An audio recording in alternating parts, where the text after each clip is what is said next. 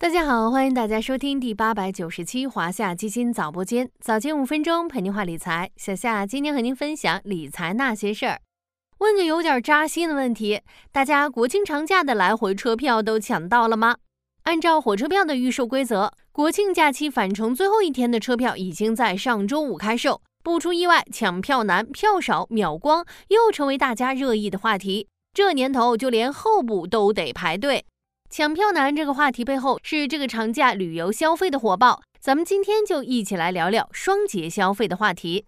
据中国国家铁路集团数据统计，九月十三日至二十一日，铁路部门已发售火车票一点七二亿张，平均每天出票量达到了一千九百一十一万张。其中，九月十五日发售的国庆黄金周假期第一天的车票达到了两千二百八十七点七万张，创下单日售票量历史新高。还没抢到票的小伙伴也先别急。根据铁路部门的消息，将在假期增开三百二十列直通旅客列车，其中包括日间高铁十四列、夜间高铁二百列、普通旅客列车一百零六列。夜间高铁的主要方向为京沪、京哈、京广、沪昆、广深高铁等热门紧张区段，比如北京南到南通的 G 四二幺五号列车，就在九月二十八日到十月一日增开。另外，从九月二十七日到十月八日，各铁路局集团公司还增开了短途旅客列车，比如增开广州到长沙、深圳、湛江等方向的短途高铁。湖北地区也新增了恩施、宜昌、十堰等地的短途高铁。目前新增高铁的车票已经陆续开始发售，大家可以多关注哦。普通出行人抢不到票怎么办？有几个方法可以尝试。首先，立即加入候补，等待有人退票、改签或高铁动车加车厢。根据中国国家铁路集团透露，一二三零六候补购票功能兑现成功率达到百分之七十五以上。候补车票不止来自他人的退改签，一般来说，在乘客人数比较多的情况下，高铁动车可能会由八节车厢改为十二节甚至十六节车厢，这样候补的小伙伴就能更快买到票了。如果大家想进一步提高候补成功率，还可以通过提报多个日期、车次、级别组合的候补订单，延长候补兑现时间。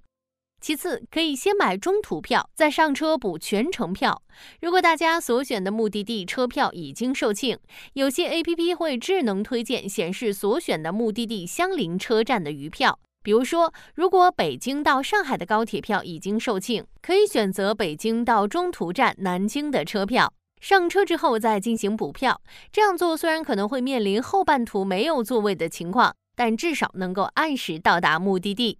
另外，还可以选择中转换乘、分段乘车的方式。铁路一二三零六现在有一个中转选项，可以根据旅客出行需求和余票情况。智能推荐有余票的中转换乘方案。有人抢车票是为了回家和亲人团聚，有人抢车票是为了利用一年两次的黄金周长假出门旅游。车票难抢背后是长假旅游消费的火爆。在旅行消费端火热的背后，有哪些利好因素呢？简单来说，不过是这三点：一是基本面改善的推动；二是消费者信心的归来；三是新消费的不断进化。普通投资者不妨关注以下两方面的投资机会哦：一是假期出行消费端，包括旅游、酒店、免税、机场航运等板块；二是节假日消费端，包括传媒、游戏、餐饮外送等板块。在加长版黄金周火爆的另一端，也不乏选择宅家躺平式放假的佛系休假人。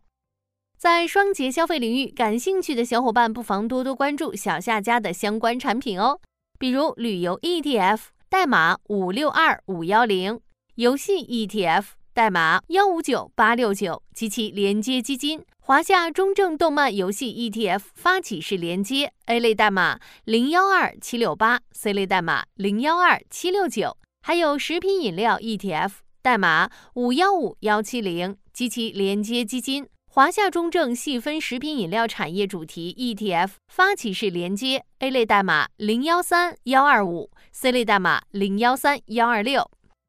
好了，今天的华夏基金早播间到这里就要结束了，感谢您的收听，我们下期再见。